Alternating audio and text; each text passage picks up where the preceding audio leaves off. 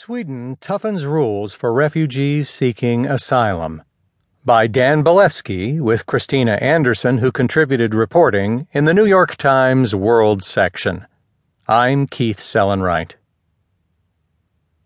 Sweden, once one of the most welcoming countries for refugees, on Tuesday introduced tough new restrictions on asylum seekers, including rules that would limit the number of people granted permanent residency and make